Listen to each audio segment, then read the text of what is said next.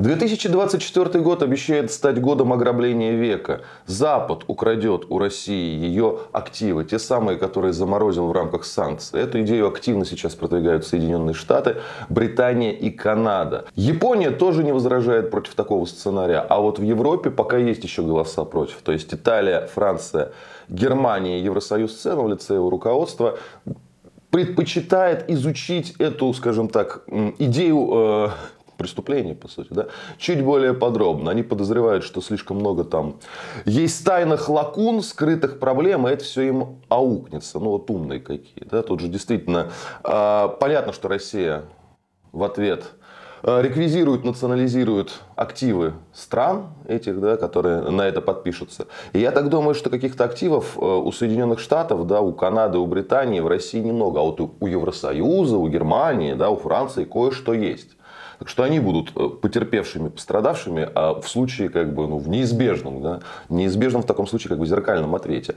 А, вообще мы к этому ситуации пришли. Штаты тоже, как бы, изначально э, считали, что риски есть вот в, этой, в этом выросте э, российских активов, потому что, ну, вам понятно, какие риски. Знаете, тот, когда в рамках санкций Visa и MasterCard Россию заблокировали, да, все крупные страны стали разрабатывать свои платежные системы. Да, так вот и это может спровоцировать то, что просто другие другие государства будут активы выводить на всякий случай из Штатов, из Евросоюза, то мало ли что. Да, так вот, если один раз украли у России, да, то как бы у остальных тем более украдут, ну там кроме Китая, понятно, это как бы а, сама по себе величина. Ну вот мы вообще к этой ситуации пришли почему? Ну потому что не получается достать деньги на Украину, ну реально, то есть Байден не может выбить их из Конгресса, а, по линии Евросоюза Венгрия и Словакия, насколько теперь знаю, блокируют а, выделение огромного транша, а Украина ноет, ноет, как бы деньги нужны срочно, потому что если не будет денег, не будет пенсии, и вообще вся бюджетная сфера вымрет, они прямо так и заявляют, да.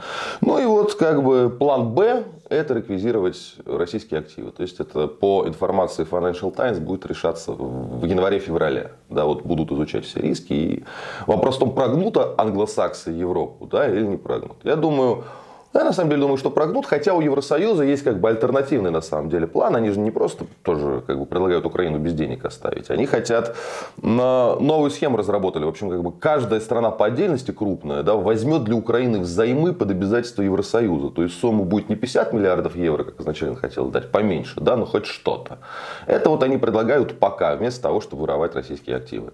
Но сами понимаете, в общем-то, возможно, все. Но тут э, изначально все это противостоит противостояние с Россией, да, все эти санкции, вот вся вот эта вот канитель, Штатам была выгодна. Европе была невыгодна. Да. Также и тут. Штатам, ну, по большому счету, ха, э, переживут они как-нибудь, да, все, все вот эти издержки. Издержки для Европы будут серьезнее, да, и вот, вот вся надежда на то, что как бы пойдут ли европейские политики вот в ту же самую ловушку, в тот же самый капкан, да, вот по, по той же самой тропе, которая понятно куда ведет, к проблемам для Европы, ну, Будем посмотреть, да, но как-то оптимизма я бы не испытывал, потому что, с одной стороны, там действительно очень жесткие американские лоббисты, а с другой стороны, ну, не знаю, я многие проявления европейской политики сейчас называю просто дегенеративной. Извините за такое слово.